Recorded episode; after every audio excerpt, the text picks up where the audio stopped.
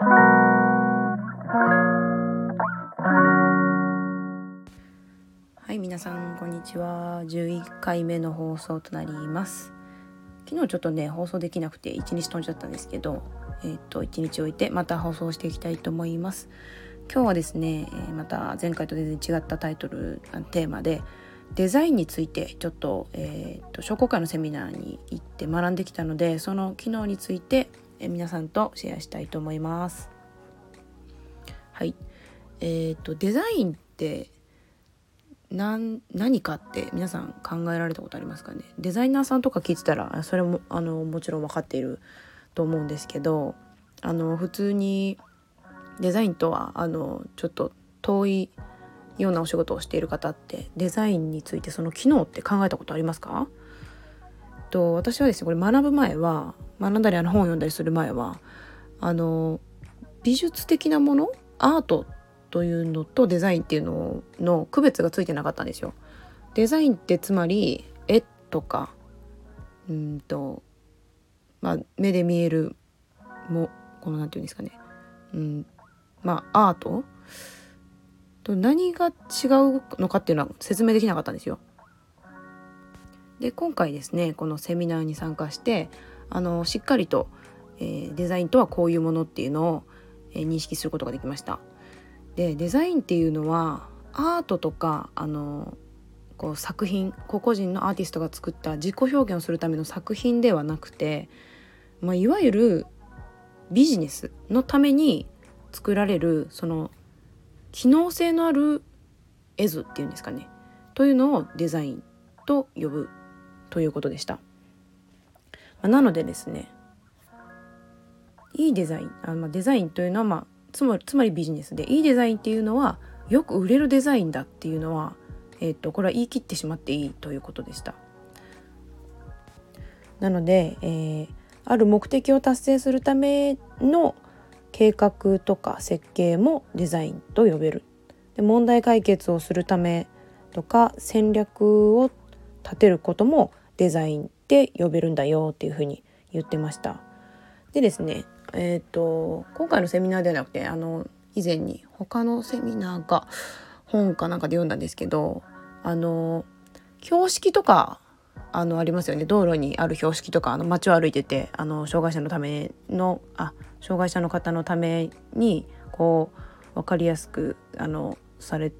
ているサインあの障害のある方だけじゃなくてお年寄りとかで、まあ、誰が見ても外国の方とか誰が見ても分かるようなあのデザインのことユニバーサルデザインって言うじゃないですか。まあ、ああいう感じで、うんと、このやっぱ機能性を持たせることこの絵図に機能性を持たせてあの、まあ、誰かが使いやすいようにしたり分かりやすいようにしたりするこのイラストとか、えー、絵とかこの視覚的に目で見るもののことをデザインと言うんだなというふうに理解しました。でなのでデザインというのは、えー、その作る人のデザインとか感性とか好みで作られるものではないんだということです。えーとまあ、倫理的に、まあ、いろんなデータを見たり、えーとまあ、その目的のために意図的に作られるものであるということです。であの今回聞いた方のあの講師の方は今まであの企業でですねいろんなこの大手あのメーカーさんのパッケージデザインをすごく分析してですねもう徹底的にあのいろんなあの商品のあの販売数とかをもう洗ってでどういうデザインが売れるのかっていうのをめちゃくちゃあの研究してきた方だったんですね。で、えーと、とその方があの説明してくださったんですけど中身がよくわからないデザインって売れないらしいんですよ。例えばですねあの缶コーヒーとかってこれ私言われてみればそうだなと思ったんですけど缶コーヒーってなんかブルーマウンテン系だったら青となんか水色のこの、ね、ブルーマウンテンの山がついてるような缶のデザイン他のいろんなあのメーカーさん出してると思うんですけどポッカとかサントリーとかあのいろんな飲料ドリンクメーカーさんが出してるんですけどこのブルーマウンテン系なんか中身はあれクリームと砂糖が入ってるんですかね。ああいうのはあのもう青系って決まっててで、まあ、ブラックだったら真っ黒。あの、まあ、メタリックな色が入ったりとかする可能性はあるけれどもも基本的にはベースは真っ黒。であの最近はなんかプレミアムコーヒーみたいなちょっとプレミアム感があるものはちょっとゴールド系のものとかもあったりするけど基本的にその中身でだいたいこのパッケージが決まってるみたいなんですよ。で、まあ、缶ビールであればもうメタリック系って決まってるみたいで言われてみれば確かに朝日とかあのビールねイメージするとメタリックですよねあの恵比寿とかあのキリンとかもゴールドだったりあのメタリック系のものがすごく多いなと思います。ですごくこれ不思議なものであの全然この,、まあのね、新しいデザインにちょっと挑戦してみようと、まあ、他の他社とちょっと差別化を図ったらすごく奇抜な新しいものにしてみようっていういう人が例えばいたとして全然違うもうなんか真っ赤なやつとか紫のやつとか出しても売れないらしいんですよ全然。うん、で確かにこれあの私も最近思い当たる節があってあのとあるインフルエンサーの方がちょっとあの私 SDGs にすごく興味があるので SDGs 系のインフルエンサーの方があのおすすめしてたあのチョコレートがあったんですね。まあ、あのオーガニック系であのその仕入れからすごくこだわって作られてるチョコレートですよって言われてであの音声で紹介されてたのでボイシー聞いて音声で紹介されてたのであいいな自分も買ってみようかなと思ってネットで実際見てみたんですよそのあの商品を買おうかなと思ってでもそれ言われてた時は勧められてた時は買おうと思ってあのその商品見に行ったんですけど見てみてですねすごく買う気が失せて結局買わなかったんですねそのチョコレート。でなんでかっていうとなんかね見た目がねチョコレートに見えなかったんですよ全然。なんかお茶のティーパックみたいなちょっとあのおしゃれなお茶のティーパックかなみたいな感じに見えてなんかチョコレートに見えなくてでなんかあんまり美味しそうじゃないなって思えちゃって買わなかったんですね。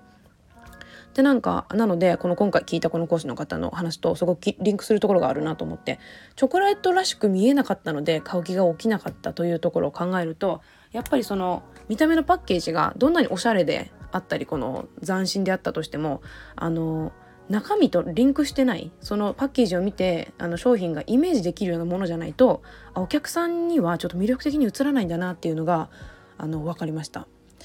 でえっとですねあのやっぱこのパッケージがいかにあの大事かっていうところの説明でですね。あの例えば皆さんあのああのちょっとこの中ですね。クイズを出してもらってあの皆さんがもしお使いでスープあトマトスープ買ってきてくださいって言われたらこの中でどのパッケージを選びますか？って言ってこの4択であのいろんなこのトマトスープのパッケージを見せられたんですね。でまあ一つはよく見るね。あのポッカとかクノールとかああいう感じの大手スープメーカーさんのあの出してるトマトスープ。もうドドーンってこうあのトマトの写真がこう前に前面に出てるような感じのパッケージ。でもう一つはあのオーガニック系ですみたいなちょっと茶色のあの紙袋でこあの色もちょっと染められてない自然派な感じのパッケージのものとあともう一つはなんか英語で書かれているちょっとえあの海外の商品かなっていう感じのものと。であともう一つはちょっとなんかなんかリーズナブルな感じだったかな。なんかちょっと素材にこだわってますみたいな感じのものだったかな。素材にこだわっててあの作ってますみたいな。って感じのパッケージ。まああの4種 4, 4用であの全然違った感じのパッケージだったんですけどあのお使いで買ってきてって言われたら皆さんですねこのいかにもトマトスープって感じのあのこのクノールさんとかが出しているようなあの見てすぐ分かるようなトマトスープを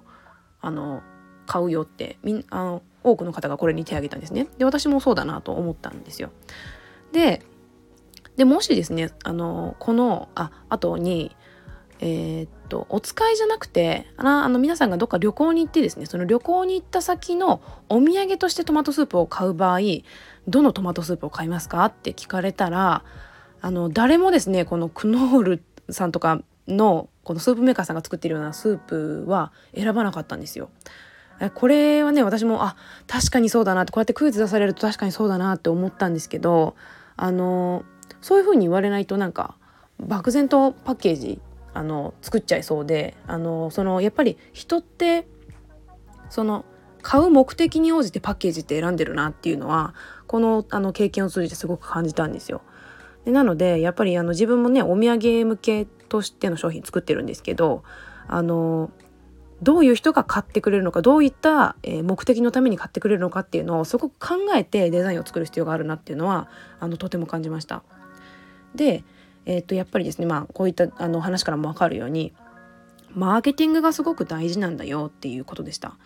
まあ、マーケティング、えー、っとつまり消費者、えー、このこの商品を使う利用者市場を知るということですねマーケットを知るということです。で売れている商品はどんなものなのかっていうのをあのもうデータでですね洗い出してあの、まあ、沖縄のお土産だったらこういうものが売れてる。でそういう、えー、売れてる商品の中で、えー、この商品が選ばれた理由は何なのかとかですね。まああの質問のあのヒアリングをしたりアンケートを取ったりとかしてでいろんな調査とかデータを取って、えーまあ、このデータをもとにこの根拠をもとにこういう、えー、デザインがいいんじゃないかっていうことを、まあ、計算してですねで、え商品をデザインするんだということでした。で、えっ、とペルソナもできれば設定した方がいいですよって言ってましたね。ペルソナっていうのは、えっ、と聞いたことある方とない方といると思うんですけど、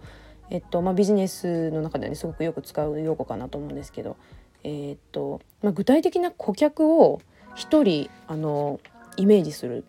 ですね。まあ、1人じゃなくても3名くらい出してもいいと思うんですけど、まあ、例えばですね、えーえー、私の商品ここの、え、弊社の商品はこの方のために作ってますみたいなあのもう的をねすごくギュッてちっちゃく絞るんですよ。あの30代の主婦の方たちでとかいうふうにこの層を層ターゲットをあの絞るっていうのもいいんですけどあのより具体的にこの商品戦略をしていく場合特にあの大きい予算がかかったあのメーカーさんとかなんかはこういうふうにあのペルソナを設定してやってるそうなんですけどあのさあの個人の人っていうのをターゲットにして、えー、商品を作りましょうっていうことで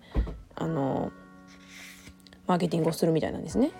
まあ、例えばペルソナっていうのは35歳女性独身とかねどこどこに東京都に住んでて、えー、ペットはおらずみたいな で趣味はな、ね、食べ歩きでとか、えー、年に1回旅行に行ってとかそんな感じですごくね細かく設定をしてでこういう方が買いそうな商品ってどういうものかっていうのを予測するっていうのが、えー、いいよということでした。でもですねあのこのセミナーの後に個別でお話しした時は私みたいにすごくあのちっちゃいあのちっちゃいビジネスをしてる人は別にそこまで細かくペルソナ設定はしなくてもいいんじゃないのって言ってましたね。あのメーカーさんとかでもうすごく大きな予算をかけて売り出す場合はものすごく細かいところまであのデータ計算してペルソナ設定するらしいんですけど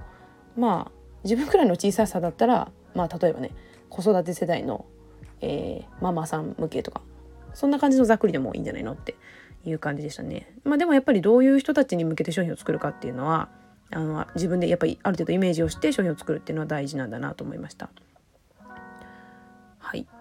でねこれやっぱ出来上がったであのデザインはちゃんと評価した方がいいですよって言ってました。点数をつけて数字で評価した方がいいですよって。例えば社長の独断とかでデザインを決めるのはあの危険ですよっていうふうにおっしゃってましたね。えー、っとまあ、評価するポイントとしては目立ち度。どれぐらいその商品が目立ってるかの目立ち度。で、えー、そのパッケージが、えー、中身のことをどれぐらい理解できるかっていうその理解度。とあと好感が持てるかどうかっていう好感度。この3点であの点数付けしてですね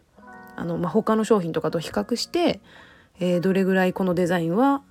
えー、優位であるかっていうのを、まあ、データを取って、えー、決定した方がいいですよっていうふうにおっしゃってました。はい、でちょっともうちょっとねあの追加して喋りたいことあったんですけどちょっと長くなっちゃったので今日はここで切りたいと思います。はい、それではお聴きいただきありがとうございました。また。